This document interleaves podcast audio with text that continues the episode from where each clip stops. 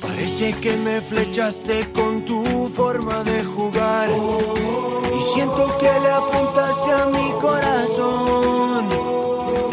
Recuerdo aquellos momentos en los que te vi brillar. Tú siempre estás a la altura de la ocasión.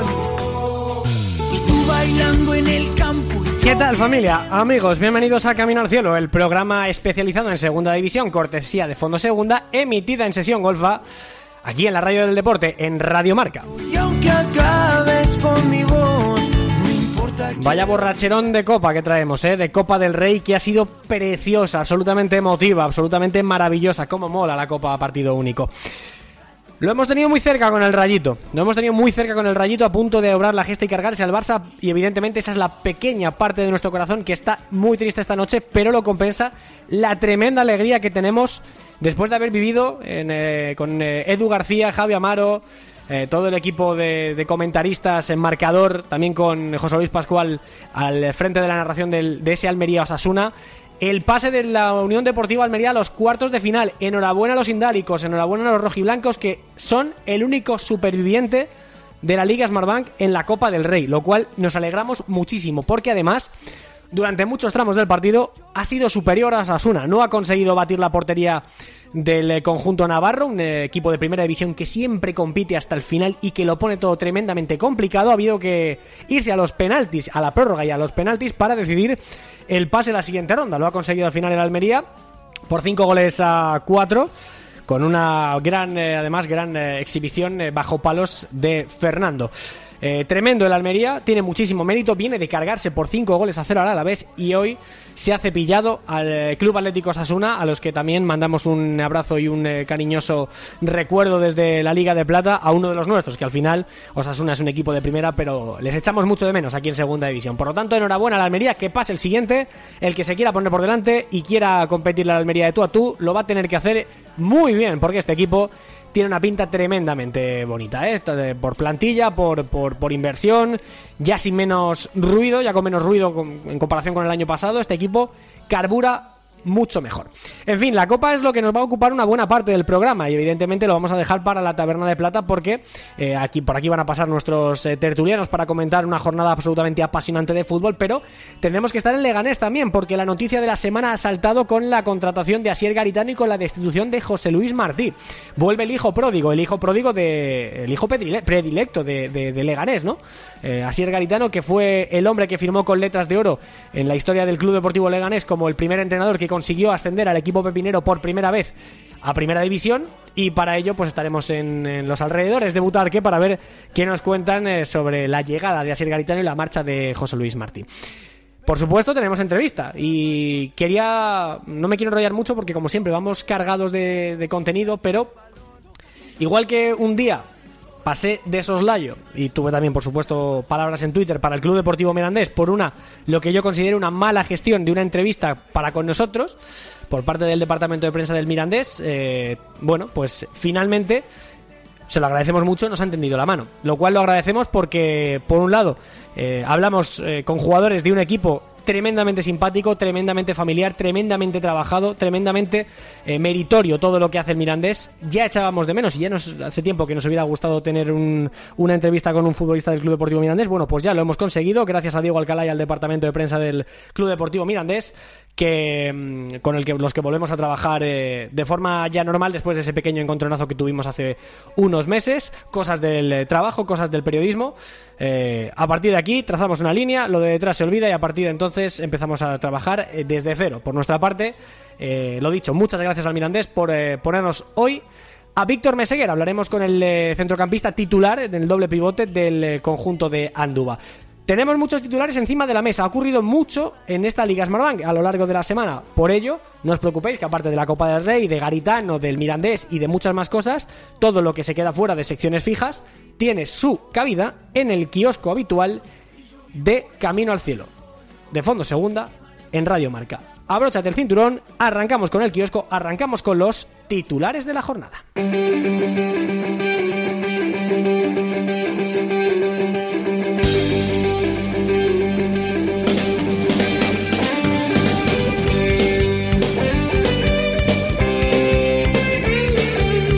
De empezar, quiero darle la enhorabuena a José Miguel Capel por el pase de ronda de su equipo, el Almería, ¿eh? Como siempre, ahí está el tío al frente de la producción de este programa. Y nos queremos acordar también de la gente de Granada, que lleva muchos días pasándolo mal con los terremotos allí. La verdad es que situación eh, tremenda, eh, con este 2021 que no pinta mejor que el 2020. Mucha fuerza eh, a todos los eh, granadinos, a todos los nazaríes que lo están pasando mal con la situación que están viviendo. Bueno, que empezamos con lo último, lo que ha ocurrido en clave de Copa del Rey en los octavos de final. El Almería es el único superviviente de la categoría en Copa. Ha pasado a los cuartos de final tras eliminar a Osasuna en los penaltis tras 120 minutos de fútbol sin goles. Con 0-0, los de José Gómez esperan rival en el sorteo que se celebrará el viernes 29 de enero a la una de la tarde. El Rayo Gallo derrotado contra el Barcelona en Vallecas se adelantó en el marcador por medio de Fran García, asistido por Álvaro García, pero el Barça remontó con tantos de Messi y Frenkie de Jong. Aún así, los chicos de Andoni Iraola dieron la cara y terminaron el partido embotellando al Barça en su área. Tampoco tuvo fortuna el Girona en la tarde del martes, que no pudo con el Villarreal, dando una excelente imagen. Eso sí, victoria por la mínima de los amarillos, 0-1 con gol de Jeremy Pino. Al margen de la Copa del Rey, que trataremos principalmente en la Taberna de Plata, la noticia de la semana es el fichaje de Asier Garitano por el Club Deportivo Leganés. Tras la derrota del Lega en Las Palmas por dos goles a uno, la directiva pepinera ha decidido prescindir de los servicios de José Luis Martí. De esta forma, el entrenador vasco que logró el ascenso a primera del equipo madrileño en la temporada 2015-2016, vuelve a casa y firma hasta 2022 con opción a un tercer año. Será presentado hoy, jueves, a la una de la tarde.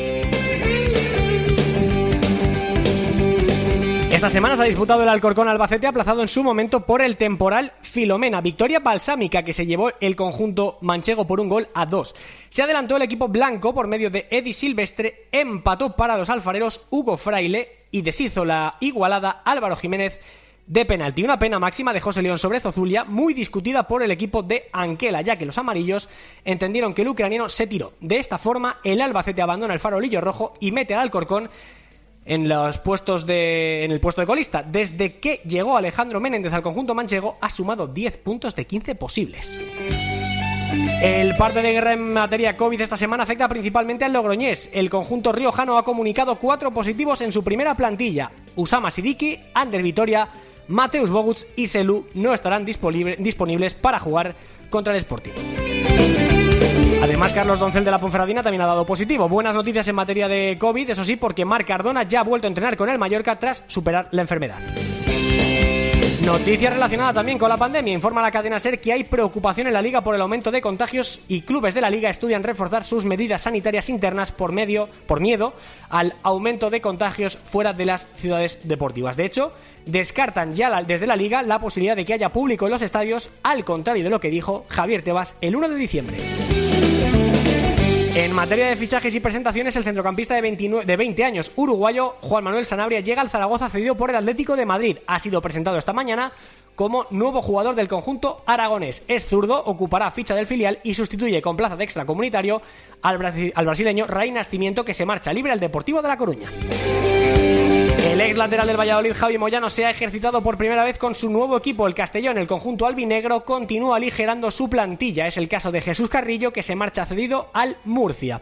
Otros jugadores como Marc Castells, Jordi Sánchez, Víctor García y Gus Ledes habían sido declarados como transferibles. Sin embargo, con la llegada de Garrido, la situación del portugués ha cambiado radicalmente. Ha pasado de jugador residual a ser intransferible, titular y marcar su primer gol como futbolista Oreyut el fin de semana pasado contra el Sporting. Sergio Aguz ha sido presentado esta mañana como jugador de la Ponce, llega cedido por el Almería tras haber disputado la primera vuelta con el Cartagena. Precisamente el conjunto cartagenero incorpora a otro defensa, defensa central, a sus filas. Se trata de Raúl Navas, que llega procedente de Osasuna. Y en clave mirandés también hay noticias en materia de fichajes. El mediocentro de 23 años, Alex López, ha sido presentado esta semana con su nuevo equipo. Llega libre procedente del español, firma hasta 2022 y ya sabe lo que es jugar en segunda división. Lo hizo la pasada campaña con el Club Deportivo Lugo y podría debutar este fin de semana contra la Unión Deportiva Almería. Por su parte, el mediocentro Andrés García se marcha libre al no contar para José Alberto y de esta manera recala en segunda B en el Club Deportivo Numancia. Contado todo esto, dejamos los titulares de lado Arrancamos sección, nos vamos a Leganés para hablar del fichaje de Asier Garitano por el conjunto pepinero.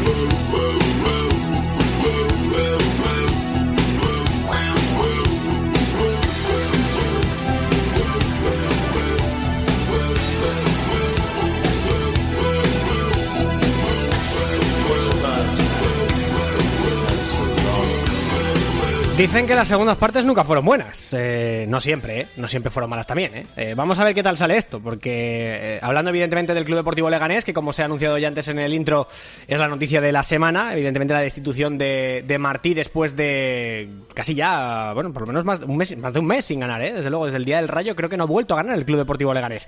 En cualquier caso, un equipo que tiene ahora mismo mucha presión recibe de nuevo a su mejor entrenador de la historia, o por lo menos el que ha pasado a los anales del, club, de la historia del club, como el entrenador que consiguió el ascenso a Primera División por primera vez, siendo una sorpresa aquel año. Aquel gol de Insua en, en, le, llevó a, Primera División sin tener esa presión que tiene ahora, ¿no? Con esa plantilla tan, eh, bueno, tan absolutamente transatlántica, ¿no? Tiene un plantillón el Leganés para Segunda División y eso no lo ha llevado del todo bien Martí, al que finalmente se le dan los resultados se lo han llevado por delante. Hay que decir que el Leganés está en puestos de playoff. De momento, más o menos, está dentro del. o más o menos cerca del objetivo, que sería el ascenso directo, pero de momento pelearía por, los puestos de, ascenso a Primera División. Para hablar de todo ello, para hablar del Club Deportivo Leganés, para hablar del Club Deportivo, del equipo pepinero de la Segunda División, el Club Deportivo Leganés, tenemos con nosotros hoy a Santi Duque de la cadena Cope. Hola Santi, ¿qué tal? Buenas noches, ¿cómo estás? ¿Qué tal, Jaime? Muy buenas noches. Bueno, bienvenido a, Radio Marca, bienvenido a Camino al Cielo para hablar un poquito de, tu equipo que está dando mucha guerra este año, ¿eh? mucha presión eh, por, por, subir, porque es, evidentemente es un equipo recién descendido de Primera División y de momento las cosas, eh, yo no sé si más por juego que por resultados, no están saliendo del todo como se esperaba la gente, ¿no? Sí, yo creo que por las dos cosas, ¿no? Este año el Leganés tiene una presión brutal para ascender, es el segundo presupuesto de la categoría, tú lo has comentado, creo que tiene una plantilla tremenda, si no es la mejor, está a la altura de la, de la mejor, que para mí es la del Real Club Deportivo Español de, Barcelona. Y todo eso no lo ha sabido gestionar yo creo eh, Pep Lluís Martí o no ha tenido suerte tampoco o, no ha recibido el apoyo que necesitaba porque eh, tanto en resultados a 11 puntos ahora mismo del ascenso directo, es verdad que al Lega le queda pendiente un partido, ese contra el Almería en casa para terminar la, primera vuelta, pero 11 puntos respecto a, los, equipos a los que tú te tienes que comparar o con los que tú te tienes que comparar, ¿no? que son el Mallorca y el, y el Español por presupuesto y por estar recién descendidos de primera y luego eh, son siete partidos, de los últimos siete solo ha ganado uno, aquel agónico además contra, contra el Rayo, tres empates y tres derrotas después.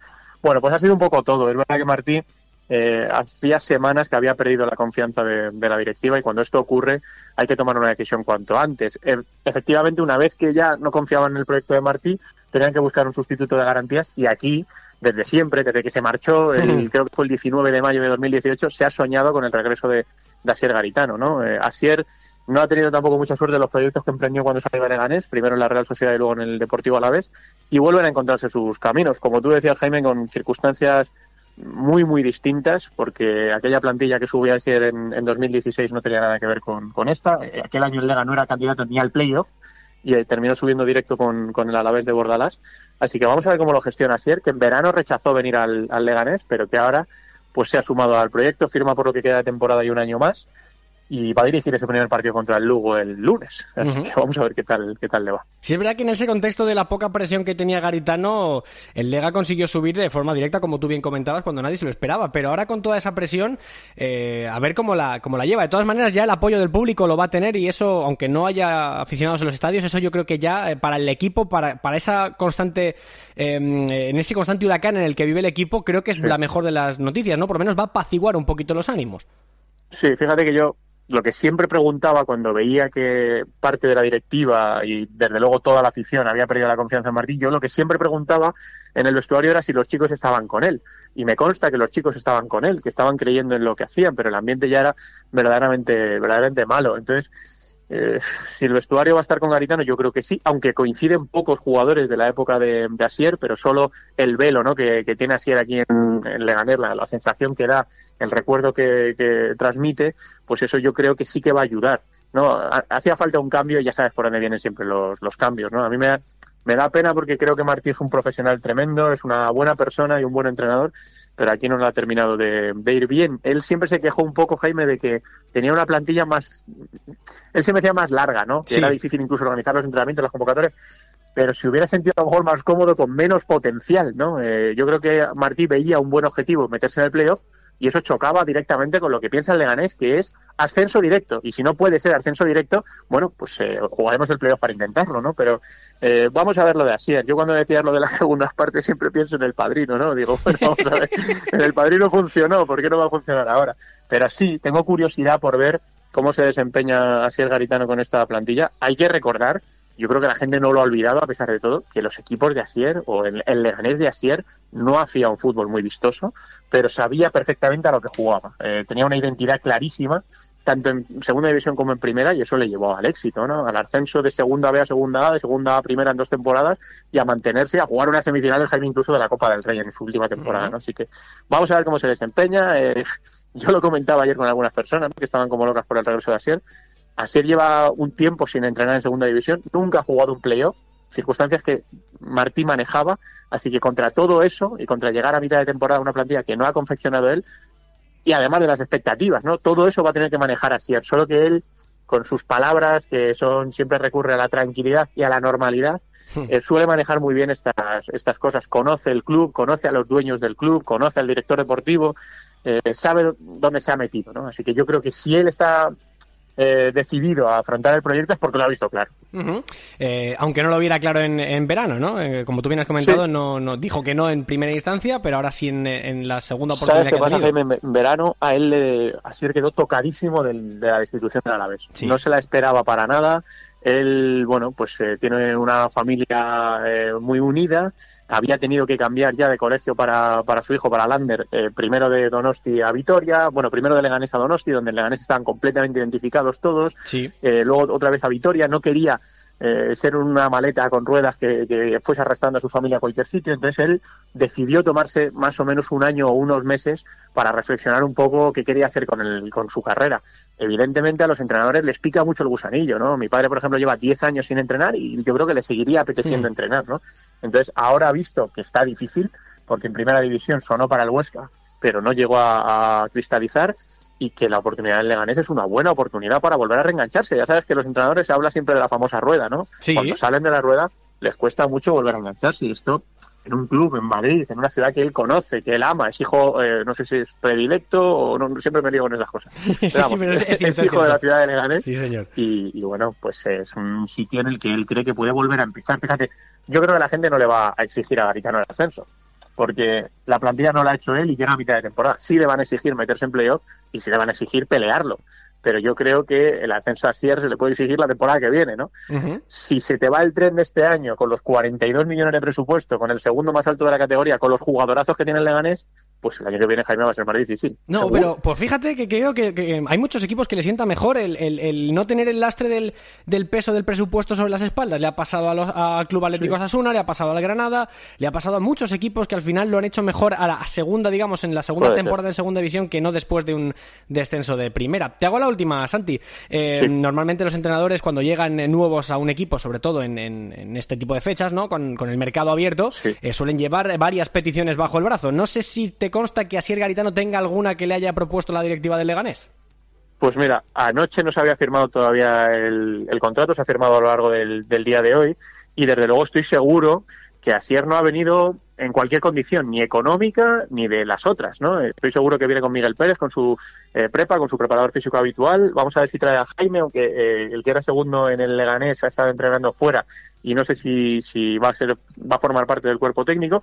Y me imagino, me imagino que a pesar de la plantilla del Lega, Asier tiene en la cabeza y lleva planteándose estas semanas eh, cómo va a jugar él con su Leganés, cómo va a ser el Leganés 2021 de Asier Garitano. Y si hay algo que no le ha cuadrado, probablemente haya pedido refuerzos. Están a tiempo. Eh, hay dinero, en Leganés hay dinero, eso lo sabe todo el mundo después de lo de Braithwaite y, y de City, y, y, quedan días, así que me imagino que sí, eh, no, no me consta al 100%, pero durante la jornada de hoy se habrá reunido a buen seguro con, con Felipe Junior y con Chema India para tratar eh, si hay alguna posición que no le termina de, de convencer. Bueno, Eso sí, Jaime, sí. la tiene, tiene que dar salidas antes de dar entradas. Sí. Ya salió Dani Ojeda para poder traer a Brandon Thomas, no queda ni una ficha libre, me consta que no quiere moverse nadie, porque aquí todo el mundo está muy bien, porque cobran bien, porque es Madrid y porque unos juegan más y otros menos, pero no, no había mucha intención de moverse, así que primero dejen salir para poder dar, dar alguna entrada. Sí, sí, para muchos equipos eso es un lastre en, en, en, esto del mercado de invierno. Hay muchos equipos que tienen que despejar porque tienen plantillas altamente amplias, como es el caso del Club Deportivo Leganés. Eh, Santi Duque, lo dicho, Mayo, mándale un abrazo muy fuerte a tu padre que ha estado pachuchillo de salud en estos últimos días sí. y muchas gracias por pasarte por Radio Marca para hablar de tu Club Deportivo Leganés. A ver qué tal le va con Garitano a ver qué tal le va. Claro que sí, un placer el mío. Muchas gracias, un abrazo. Un abrazo enorme, Santi. Nosotros dejamos Leganés y nos vamos a Miranda de Ebro, que ya nos está esperando Víctor Meseguer. Vamos para allá.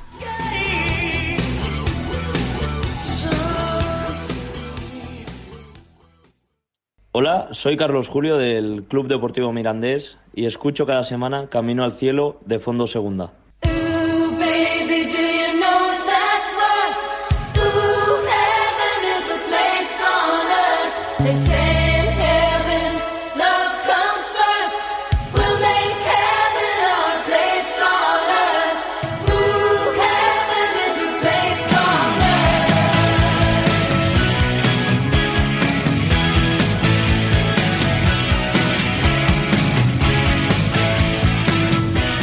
Vamos allá con la entrevista de la semana. ¿eh? Teníamos muchas ganas de poder eh, contar con alguien del Club Deportivo Mirandés, un equipo que cada año que pasa tiene más mérito lo que hace. De verdad es alucinante lo de esta plantilla, lo de esta disciplina. Un equipo que cada año se tiene que reciclar y que cada temporada que pasa se mantiene de una mejor manera en eh, segunda división. Viene el Mirandés de una mala racha, sí que es verdad, pero el otro día contra el Cartagena respiró y de qué manera, eh, de verse o de poderse ver eh, muy cerca de los puestos de descenso. Si hubiera ganado el Cartagena, que al fin y al cabo era un rival directo, ha pasado a estar mucho más cerca de los puestos de playoff que de los puestos de descenso. No es el objetivo, pero la verdad es que la temporada con eh, José Alberto López al mando está siendo una temporada bastante notable. Para hablar del Mirandés, hoy hemos quedado con el centrocampista titular en ese 4-2-3-1, uno de los pivotes habituales, Víctor Meseguer. Hola Víctor, ¿qué tal? Muy buenas, ¿cómo estás? Hola, muy buenas, ¿qué tal? Bueno, encantado de recibirte aquí en Camino al Cielo en eh, Radio Marca. Lo primero, enhorabuena por el tramillo de temporada que lleváis bastante bueno. ¿eh? Estáis muy bien. Habéis tenido una mala racha, como decía antes, pero os habéis recompuesto bastante bien.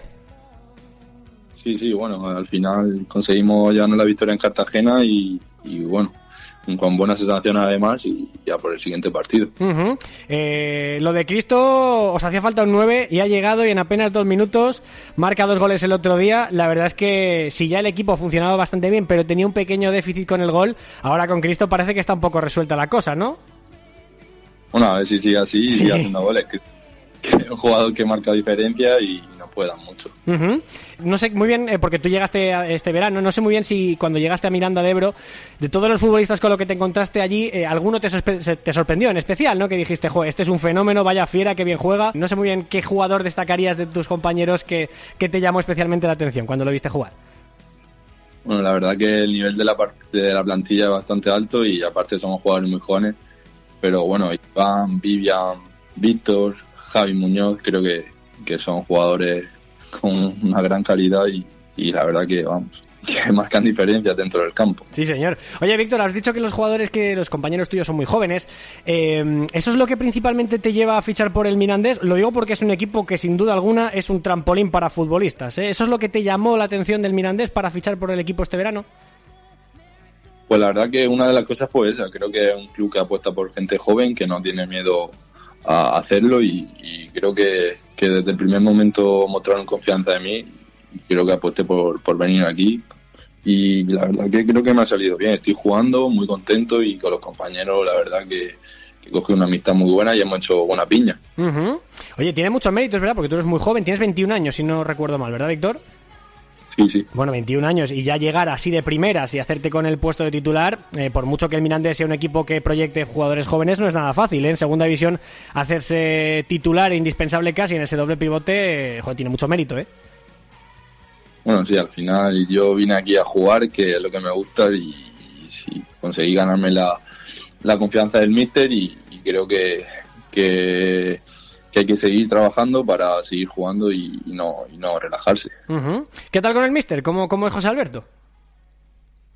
Pues bien, un míster que, que transmite mucha tranquilidad, transmite confianza y, creo que, que, así lo demuestra y, bueno, creo que nos está yendo las cosas bien y, que siga así. Además es un tío que está acostumbrado a lidiar con gente joven, ¿no? Con eso de que viene del, del filial del Sporting, eh, ha tratado mucha, mucha, mucha etapa de su vida, ¿no? Con, con jugadores de la cantera, jugadores del filial y demás. Ahí yo creo que también se nota mucho cuando un entrenador confía en la gente joven, ¿verdad? Claro, eso creo que nos beneficia a la plantilla, ya que, como dices, viene de, de entrenar a filial del Sporting mucho tiempo y eso. Y creo que nuestra plantilla cuaja con, con su estilo y, y así lo está demostrando. No, no, escucha, entrenar y no solamente entrenar al filial, sino subir al primer equipo y luego ponerlos en el primer equipo, ¿eh? Sí, sí. Dio la oportunidad a muchos jugadores en el Sporting y, y ahí está, ahí sí. Bueno, eh, este fin de semana tenéis un compromiso complicado ante un mata gigantes de la liga, Las Palmas que se ha cargado a, pues yo que sé, al Leganés, al Almería, al Español, al Mallorca. Lo que pasa es que, Víctor, lo de la quinta amarilla, lo de tener que verlo por la tele o tener que verlo desde el campo no convocado, eso es una faena, ¿eh? Pues sí, bueno, me gustaría estar en el campo y ayudar al equipo, pero bueno, creo que que llevamos una suficiencia, o sea, que el compañero que juega ahí en mi posición lo va a hacer igual de bien que yo y, a ver si conseguimos la victoria, que creo que tenemos que seguir la línea del otro día y nada, a ver si hay suerte y conseguimos ganar a Las Palmas. Oye, si además si ganáis a Las Palmas, estáis a cuatro puntos del Lega, ¿eh?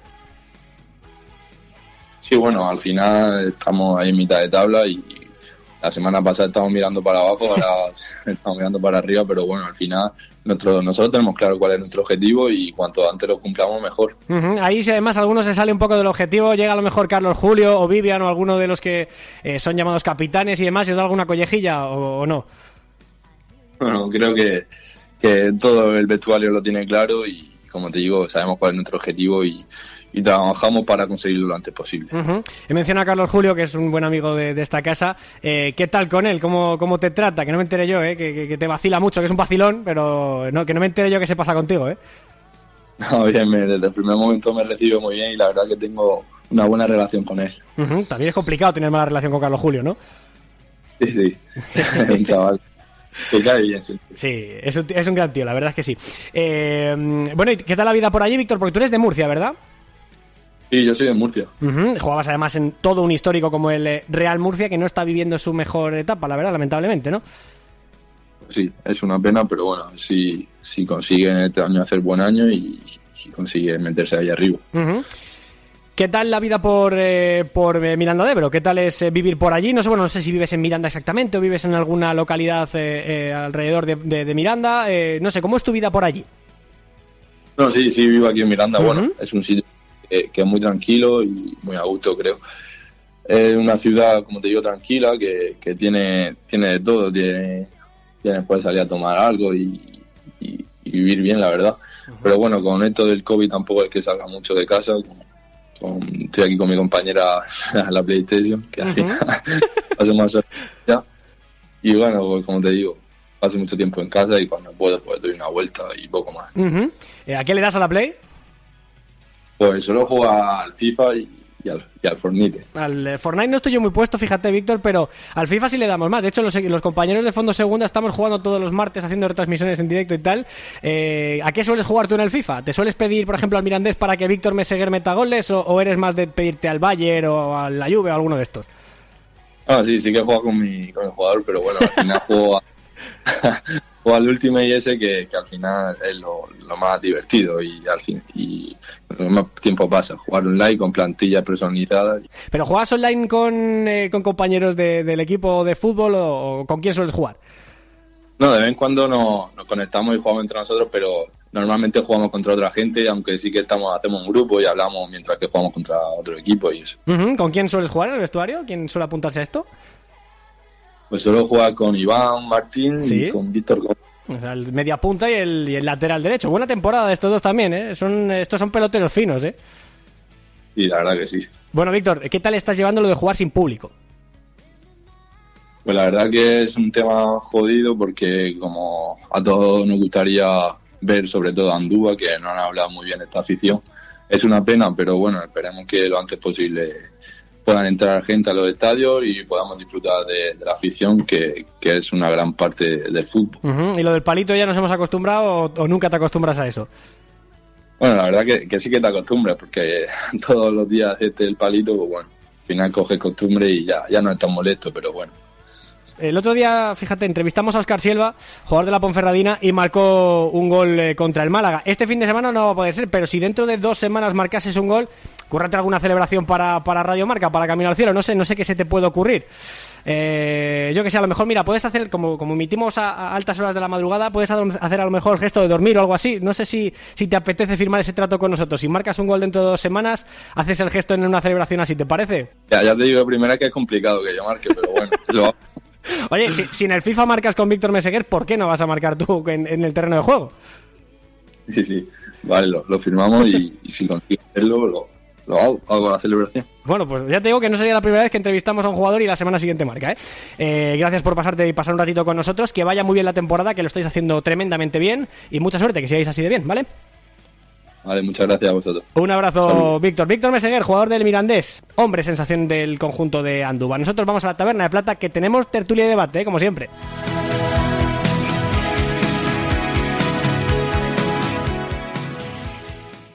Hola, soy José Corpa, jugador de la Almería. Estás escuchando Camino al Cielo.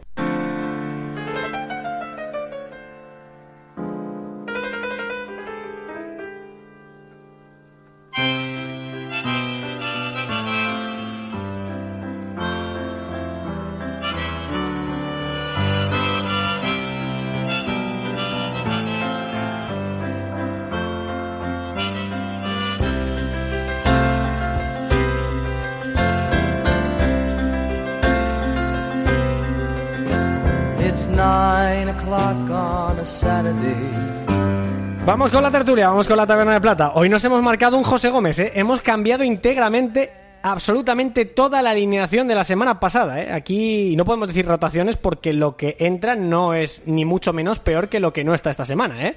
eh hoy Eduard París se ha borrado vilmente porque su Alcorcón eh, ayer, bueno, más bien hace dos días, perdió. Loren Castro también se ha quedado en el banquillo porque dice que con uno de los integrantes que viene hoy pues tampoco quiere estar. Así que, y bueno, Sori, pues no sé si estará traumatizado con, la marcha de, Martí o qué, pero, pero tampoco se ha querido apuntar. Así que tenemos tres auténticos cracks de esto para hablar de la Copa del Rey de Segunda División, de absolutamente todo. Empezando por Almendralejo, Rodrigo Morán. Hola, Rodri, buenas noches, ¿cómo estás, amigo? Hola Jaime, ¿cómo estás? Qué alegría escucharte. Oye, sí, por favor, ¿eh? ya, ya, vamos, te echamos mucho de menos por aquí, ya era hora, ¿eh? Sí, sí, sí. Bueno, yo no he cambiado de teléfono, ¿eh? Ah, vale, vale. Pero tú primero, ¿eh? Eres un hombre ocupado, así que sí que es verdad que voy a tener que, marcarte más de cerca, ¿eh? Para tenerte más veces por aquí, porque siempre es un lujo, amigo. Claro que sí. Será un placer. Que te echamos mucho de menos. Eh, nos vamos a Cádiz, ni más ni menos. ¿eh? Hoy un gaditano, bueno, no un gaditano, un ex del equipo cadista, Álvaro García, la ha podido liar ¿eh? en ese Rayo Vallecano-Barça, pero finalmente no ha podido ser. Pablo Vallejo, fondo segunda, amigo, muy buenas noches, ¿cómo estás? Hola, muy buenas noches, Jaime. Así es, ¿eh? Álvaro García, que no pierde su, su verticalidad. Y yo personalmente que tenía muchas ganas de, volver a la taberna, ¿eh? Así que me pido algo y me pongo cómodo. Vamos, eso Hay, aquí hay puffs, hay taburetes, hay asientos aquí, lo que queráis para que os pongáis cómodos. Otro que también conoce muy bien a Álvaro García por su estancia aquella temporada en, en Segunda División con el Racing de Santander es Diego Balbontín, que viene de hacer las Américas, el tío. Hola, Diego, ¿qué tal? Muy buenas noches, ¿cómo estás? Buenas noches, compi, ¿cómo estás? ¿Todo bien por aquí? Oye, qué bien, Santander, Qué bien vivir los ricos, digo, ¿eh? bueno, no, no está rico, no está rico. Pero sí hemos estado, hemos estado una semanilla por, por México y la hemos aprovechado, ¿eh? la hemos aprovechado de la mejor manera posible, ya sabes, COVID y demás, pero bueno, al final con todas las medidas y prevenciones posibles, pero disfrutando de fútbol también en México. Te seguiremos en tu canal que seguro que algo subes, ¿no? Efectivamente, tenemos por ahí cositas, cositas interesantes preparadas. Por cierto, ya sé que no te toca de cerca, es la segunda división B, pero tenemos una entrevista con Manuel Lobato, el presidente del Salamanca, eh, hombre más buscado, en, no en la taberna de plata, sí de bronce, no, no, podía ser más. Así que para todos aquellos eh, que, les toque un poco de refilo en esa segunda división B y quieran escuchar a Manuel Lobato, que se pasen por el canal porque suelta perlitas. Perfecto, aquí queda, ¿eh? para quien quiera recoger el guante, muy recomendable, sí señor. Y la segunda B no la tocamos porque ya no nos da para más, pero estamos muy pendientes ¿eh? de nuestros históricos, del Extremadura y del Bajos, que también está ahí Rodri con ellos cada semana. Pero en fin, hoy no toca hablar de segunda B, que, que me gustaría a mí hacer una sección de segunda B, pero es que no nos da la vida para más. Bueno, chicos, sección de Copa del Rey, evidentemente empezamos por el Rayo Vallecano-Barça, que ha sido el partido más mediático, más importante de, esta Copa del Rey, no el único, ¿eh? que tuvimos al Girona a punto de dar la campanada con el Villarreal y también al Almería jugando contra Osasuna. Empezando por el Rayo-Barça, ¿qué os ha parecido, chicos? ¿Os ha gustado el Rayo? ¿Creéis que ha dado la cara y que ha podido merecer algo más? Por ejemplo, empezamos por Rodri. Sí, hombre, eh, está clarísimo que ha, dado la cara, ¿no? Ha tenido al Barcelona en la segunda parte eh, prácticamente contra las cuerdas y al final, bueno, pues el Rayo lo que se ha encontrado es eh, una versión de, el quiero de Messi, ¿no? Cuando, cuando este futbolista pues, pues, pues tiene ganas de jugar al fútbol y quiere y quiere hacer un roto, pues, pues te, arma, ¿no? Ha marcado el primer gol, es verdad que en, una, en un gran pase de Frenkie de Jong con, con Griezmann, prácticamente milimétrico, pero luego ha cocinado el segundo y, y el Rayo Hombre, yo, yo creo que hay que, hay que es una noche de honor para el Rayo, porque con la remontada que está haciendo en Liga, eh, habiendo estabilizado un poquito, eh, un poco más, ¿no? Un poquito el, tema institucional, eh, con, con, el tema de, enfrentarse a todo un Barcelona en Copa del Rey, que ya estaba haciendo el Rayo de por sí una gran copa, y tenerle prácticamente hasta el minuto 90 que ha acabado el Rayo volcándose sobre el área del Barcelona, a mí me parece que es un. No, no, le voy a poner un, notable alto, pero, pero un notable raspado para el Rayo en Copa bastante. ¿eh? Sí, coincido. Lo que pasa que también, claro, ahí se nota el nivel. Eh, no sé si os ha parecido que algún futbolista ha desentonado un poquito en el partido, porque, hombre, por ejemplo, a mi Trejo me ha gustado mucho, eh, pero le ha faltado un poquito de punch arriba y, no sé si la defensa, sobre todo por ese, por esos laterales, no sé si ha hecho un poquito de aguas. Eh, sí, Jaime, lo que te iba a comentar, y estoy muy de acuerdo con lo. Bueno, estoy muy de acuerdo también con Rodrigo. Creo que hay que estar muy orgullosos de lo que ha hecho el Rayo, que, que tal y como dice Rodrigo, ha tenido contra las cuerdas a todo un Fútbol Club Barcelona, pero también es lo que tú dices, ¿no? Es cierto que la calidad del Barça se nota, pero sobre todo eso, esos flancos, ¿no? Eso, esa banda de, de Mario, también la, la, de Martos ha sufrido mucho. A mí personalmente me ha sorprendido mucho el, el, planteamiento del Rayo de tener la defensa tan, tan alta porque ha dado mucho pie a que el Fútbol Club Barcelona buscase esas espaldas de, de la defensa, pero por lo demás, eh, hasta, el, hasta el gol del empate, el Rayo estaba haciendo el partido que hace falta para, para, para realizar la gesta de, echar un Fútbol Club Barcelona de la Copa, ¿no? Que es tener algo de suerte, porque al Barça no, no le han entrado las, que ha tenido en la primera parte, que es cierto que, que ha tenido muchas. También gran papel de, de Dimitrievski, del portero, y, anotar el primero, ¿no? Con esa verticalidad de Álvaro García, con ese cambio que, que ha hecho Iraola. Lo que pasa es que después en los metros finales y sobre todo en los últimos minutos, esa entrada de Jordi Alba ha sido, ha sido un puñal por esa banda izquierda y finalmente el Barça que ha, ganado el partido por la calidad que, atesora. ¿Cómo lo has visto tú, Diego?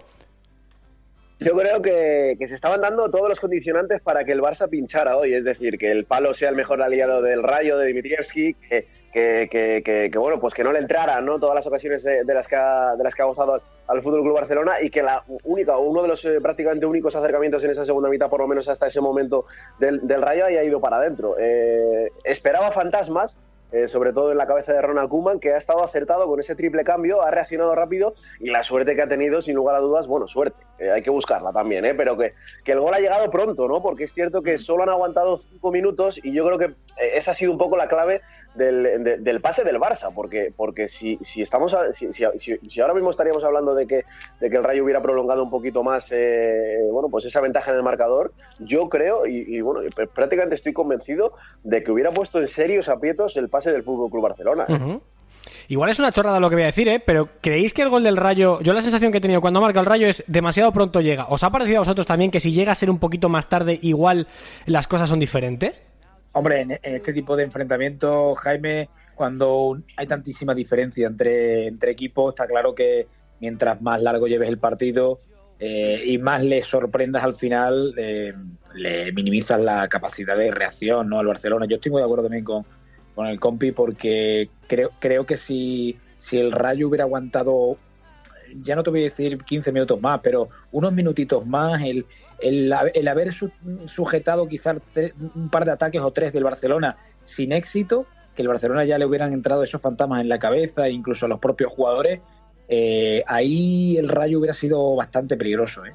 Pero claro, al final, es que lo he comentado anteriormente, eh, un jugador como De Jong que te hace un pase milimétrico, que, que Griezmann te hace un gran desmarque, a pesar de que había fallado alguna, es muy clara, pero es que son jugadores que, que hacen un gol o sea, miras a un lado y cuando, y cuando quieres mirar de frente de nuevo te han hecho el gol. Eh, muy complicado, muy complicado. Sí, por eso, para, mí hoy el mérito del, del, Rayo es tremendo teniendo en cuenta lo que está, lo que está comentando, ¿no, Rodri? Que, que, que, los jugadores de nivel han dado la talla. Eh, eh, incluso el, propio Ricky Puig, que, se está llevando últimamente pobre todos los palos del mundo, pero para mí ha jugado un, buen partido. Es cierto que, no ha estado acertado en esos metros finales. De hecho, ha, tenido una ocasión ahí con recorte y palo incluida que podía haber sido el, el 0-1, ¿no? Pero que, yo creo que, cuando, cuando los jugadores determinantes están a su nivel eh, y, bueno, son diferenciales, pues es que da, igual que, enfrente esté el Rayo que el Real Madrid, que al final eh, pues esa superioridad se va a notar. Hoy estaba el Rayo y yo creo que ha aguantado y, yo creo que el notable raspado, yo, yo le daba el notable, notable, pero notable. Sí, yo, yo también pienso que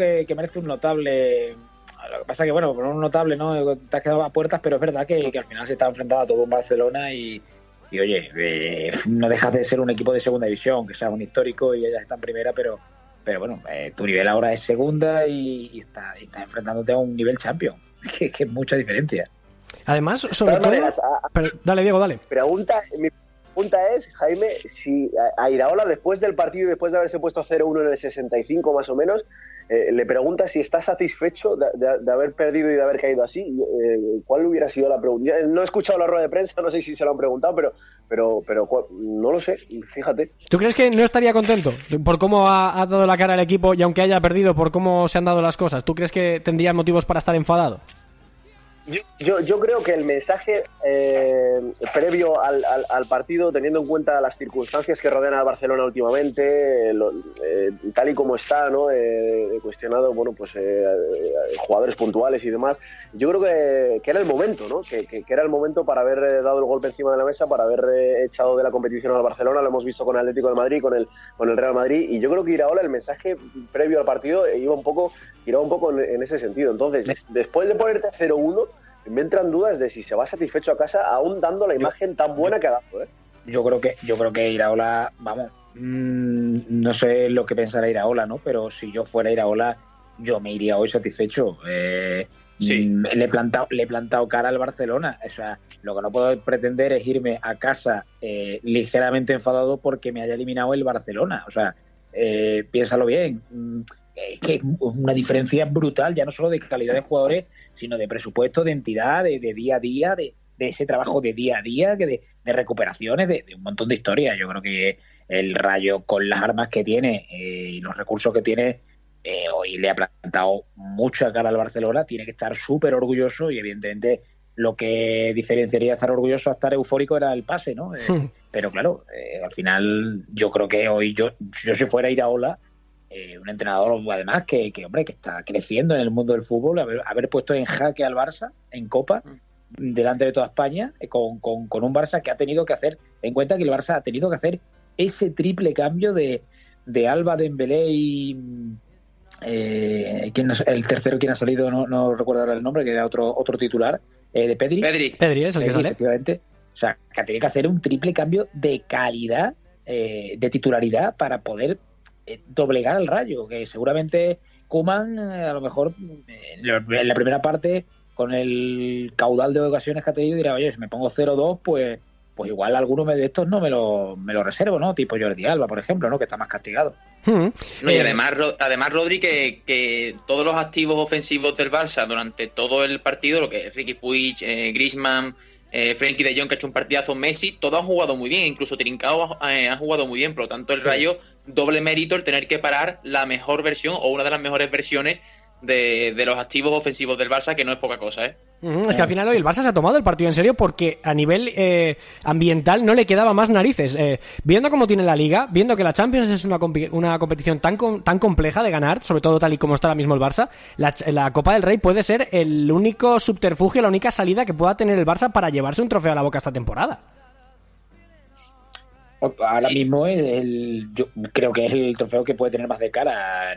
No creo que ahora mismo el Barcelona es muy favorito en la Copa. Hombre, eh, con permiso de equipos como por ejemplo el Sevilla, que, de encontrártelo por ejemplo en una final o en un partido en cuartos en el Pijuán te puede te la puede liar bien, pero quitando el Sevilla y un poco el Atleti de Bilbao, eh, que yo creo que pilló al Barça en mal momento en la Supercopa, me parece que el Barcelona tiene un título bastante cercano eh, para, para lograr. Ten en cuenta que Atlético Madrid y Real Madrid están fuera.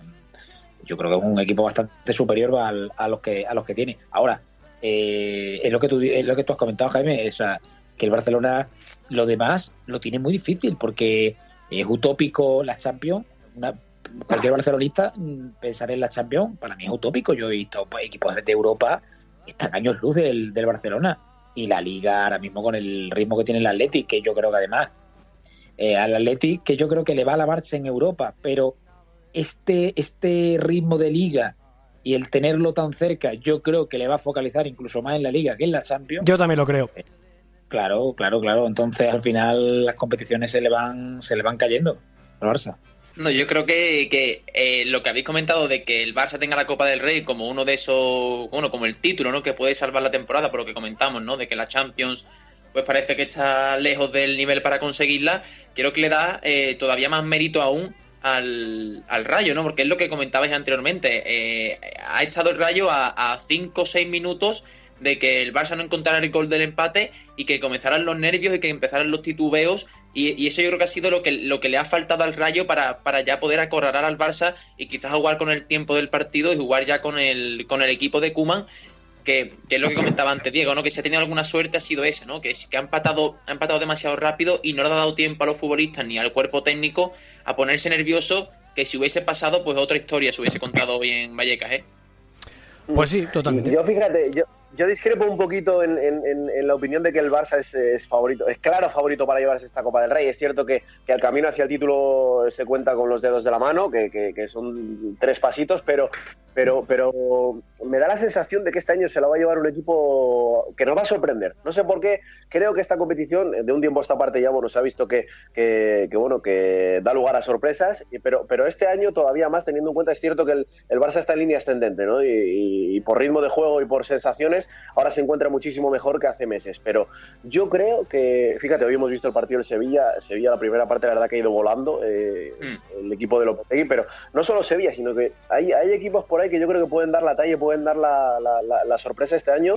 Y, oye, eh, ahí tenemos el, el, ejemplo ¿no? de la temporada pasada. Y los dos, los dos finalistas de una copa que todavía no se ha disputado, pero que, por cierto, la Real ha quedado eliminada antes de la 21 que de la 20, que son, cosas también para paradojas temporales. Fútbol en tiempos de COVID. Sí, señor, la verdad es que sí, que, qué locura esto de, del COVID y demás. Deja cosas muy curiosas en los campos, pero es verdad que, que también eh, esto ojalá que vuelva a la normalidad, porque hoy además Vallecas con gente habría sido maravilloso. Eh, yo no sé si incluso después del primer gol eh, el Rayo hubiera tenido un jugador número 12 que les hubiera podido aupar a lo mejor a, alguna gesta, ¿no? Pero bueno, eso es un fútbol ficción que no quiero yo hablar. Oye, antes de hablar del, del Almería, os quiero preguntar ¿Veis a Fran García, chicos, como potencial futbolista de primera división para corto plazo? Porque a mí este chico cada día me gusta más, el lateral izquierdo del Rayo Vallecano que hoy ha marcado un gol. Es verdad que mucho mérito lo tiene Álvaro García por esa jugada que hace, pero eh, este futbolista que además ha tenido una lesión de rodilla de la que se ha recuperado milagrosamente tiene una pinta de jugador de primera división de aquí a muy poquito tiempo.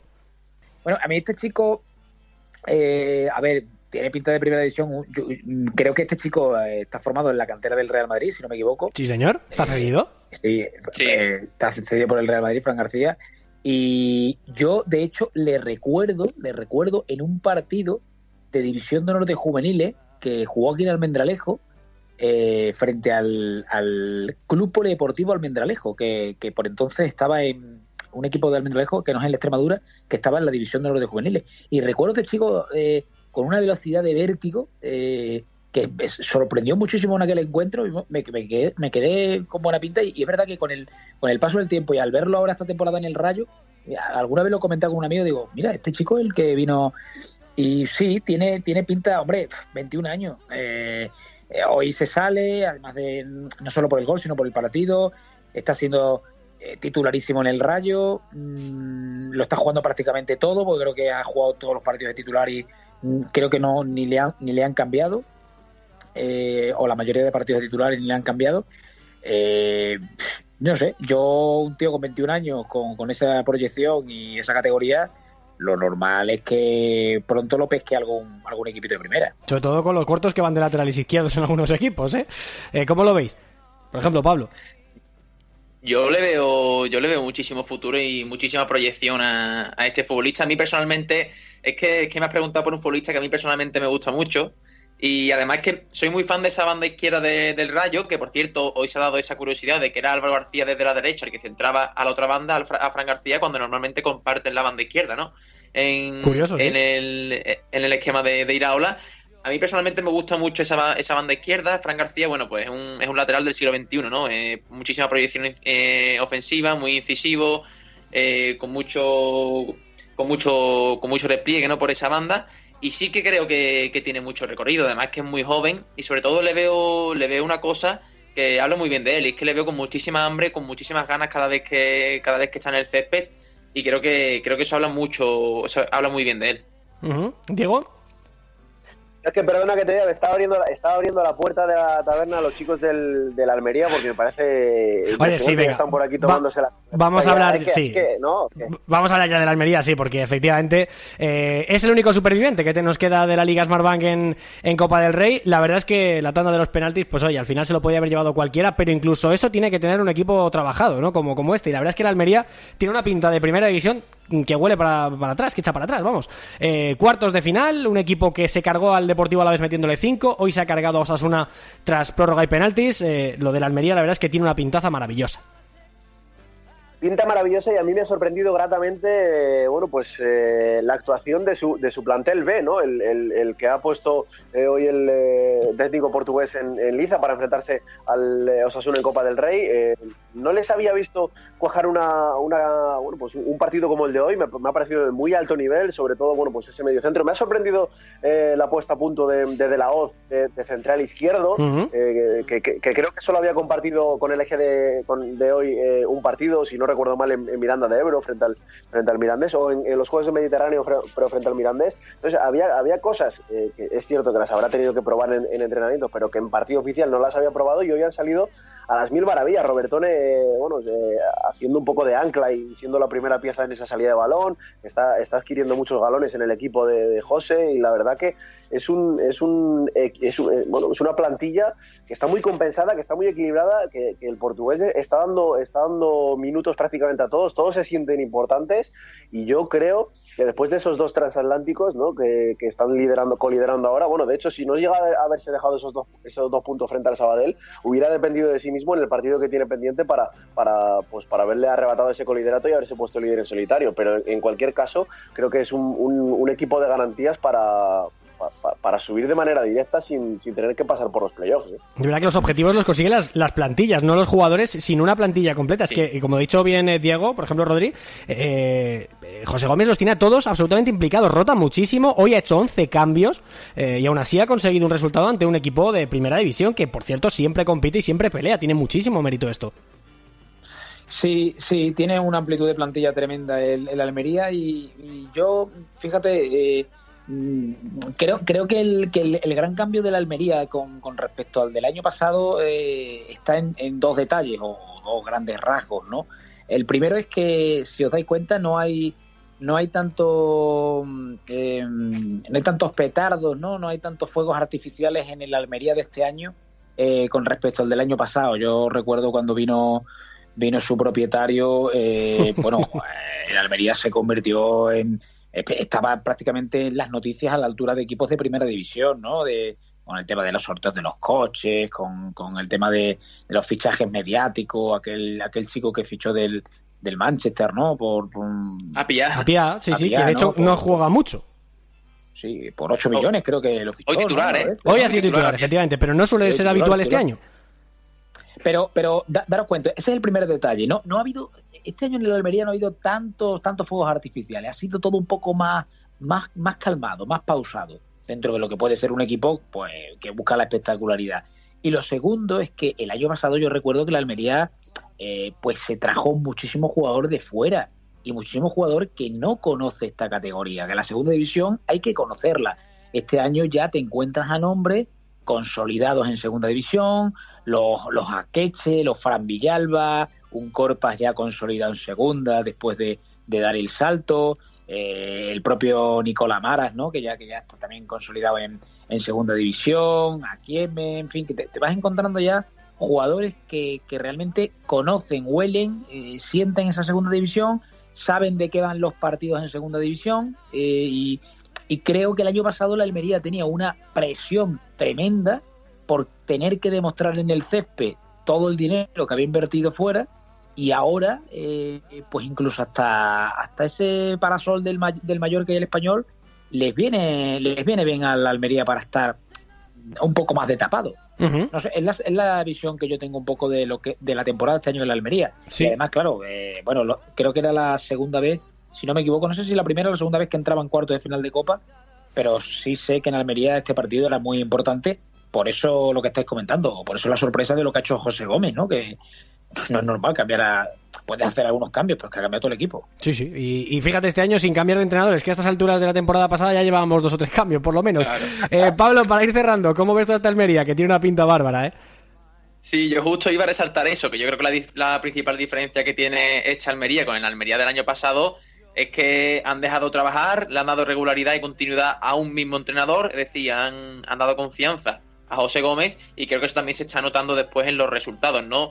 Destacar esa, destacar esa unidad B que tiene el, el Almería y con respecto al partido de hoy sobre eh, contra Osasuna, destacar a Fernando, el, el meta, que bueno, que en Liga ya sabéis que va rotando la titularidad con, con Macariche y que en el partido de hoy ha tenido muy buenas paradas y que después la tanda de penaltis ha sido ha sido de importancia capital porque porque le ha parado dos, dos lanzamientos a, a, los Asuna, uno a Manu Sánchez y otro a David García. Uh -huh. Un portero de... con muy pocos partidos en segunda división, ¿eh? que, que hasta el año pasado no, no, no se destapó, ¿eh? pero si echáis atrás sus temporadas, Fernando es un portero con, con relativamente pocos partidos en segunda división. Hombre de club. 30 años no ha...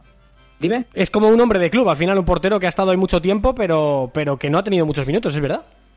No, no, no, ha tenido muy poca, ha tenido poca participación hasta que el año pasado me acuerdo que en una de las cientos de rotaciones que tuvo la Almería el año pasado, ¿no? Entre banquillos, sí. 11 y demás, pues, pues, pues una de las cosas que sí convenció y, y se consolidó fue el portero, Fernando, que hizo un temporador y bueno, la, le ha servido pues para, pues, para este año seguir jugando eh, con esa alternancia que, que comenta Vallejo y, y bueno, eh, a mí me, me alegran que este tipo de jugadores, aunque sea tarde, terminen encontrando también su, su lugar. ¿eh? Sí, señor. Eh, chicos, lo tenemos que dejar aquí. La radio se hace sola con vosotros, ¿eh? De verdad, que qué ratito más majo de radio hemos hecho aquí los cuatro. Es, es divertidísimo y siempre súper ilustrativo hablar con vosotros de fútbol. Rodrigo Morán, muchas gracias por pasarte, ¿eh? No pasará tanto tiempo a, hasta que vuelvas a pasar por aquí, espero.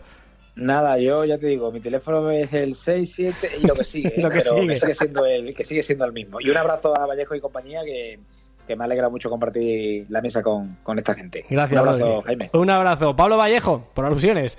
Que nada, descansa, ¿eh? Que ha sido una noche de mucho trabajo, te lo agradezco un montón. Un placer, Jaime. Ya, ya te dejo aquí la, la cuenta de, de, lo que me he tomado y, y nos vemos pronto, ¿eh? Ojito, nos vemos pronto y lo mismo. Eh, un abrazo fuerte a Rodri, a Diego y a ti también, Jaime. Ojito al gañote que has dejado aquí, ¿eh? Que no pagas una, macho. un abrazo, Pablo. Don Diego, si se te ha pasado... Mi especialidad, mi especialidad. Efectivamente, un abrazo, Pablo. Don Diego, si se te ha pasado ya el jet lag, me alegro y si no, pues a descansar para recuperar las horas de sueño que tienes que tener atrasadas. Un abrazo enorme y muchas gracias Nada. por pasarte por aquí. Me ha venido de perlas que me hayas llamado y como sea con este jet lag de locos que tengo, nada, la semana que viene me, me, me apunto, te levanto la mano rápido. Ah, ¿eh? perfecto. Así me gusta, sí señor. Placer. Pues nada, repetimos la semana gracias. que viene. Un abrazo. Un abrazo. Venga, que nos vamos. Vamos con el menú del fin de semana, que esto, que esto se acaba ya, lamentablemente. Qué rápido pasa el tiempo cuando uno disfruta de lo que hace. Venga, vamos con el menú del fin de semana.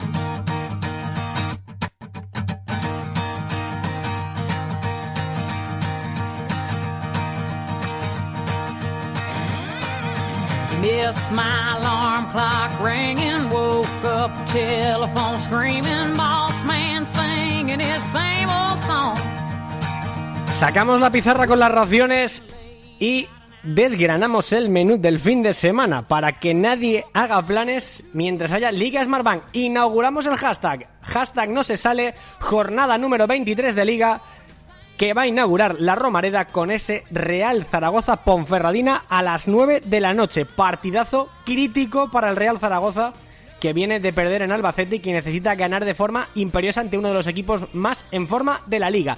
Eso será el viernes, pero para el sábado hay cuatro partidazos. A las 4 Real Oviedo Albacete, a las 6 y cuarto Alcorcón Málaga, a las 8 y media Mallorca Girona y a las 9 de la noche desde los Juegos del Mediterráneo Almería Castellón. El domingo en el turno del almuerzo tendremos un Sporting de Gijón Cartagena a las 2 de la tarde desde el estadio del Molinón. Para las 4 queda el partidazo de la jornada, Español Rayo Vallecano, 6 y cuarto, el eh, Mirandés Las Palmas, con eh, Víctor Meseguer seguro eh, viéndolo desde, desde su casa, ya que está sancionado, como, como bien os hemos contado antes. Y a las 8 y media, Tenerife, Fuenlabrada, 7 y media desde las maravillosas Islas Canarias. Eso va a ser el domingo, pero es que el lunes tenemos doble turno. Para las 7 de la tarde, desde Butarque, el debut de Asier Garitano, Leganés Lugo, a las 7 de la tarde desde la ciudad pepinera, desde el sur de Madrid, y a las 9, ojito este partido, eh, duelo de equipos recién descendidos de segunda a segunda, desde la Nova Creo Alta, Sabadell, Logroñés. Y con esto estaría todo. Ya vamos cerrando como cada semana eh, a estas horas ya, que ya va, que ya va siendo hora de ir echando el cierre en eh, Camino al Cielo de Radio Marca, pero no te olvides de que la semana que viene estaremos aquí a la misma hora, madrugada del miércoles al jueves a las dos y media, estaremos aquí para dar la turra con la liga más emocionante del mundo. Si nos has escuchado a través de las emisoras, las emisoras de Radio Marca en directo, te lo agradecemos un montón. Si lo has hecho a través de Google eh, Podcast, a través de Spotify, TuneIn, Evox o en las redifusiones de Radio Golex y Radio Sporting, te lo agradecemos igual. Lo dicho, buen fin de semana, buen fútbol, buena radio. Gracias a todos por estar al otro lado. Sed buenos, si vais a ser malos, ya sabéis, llamadnos que ahí estaremos. Buen fin de semana. Chao, chao.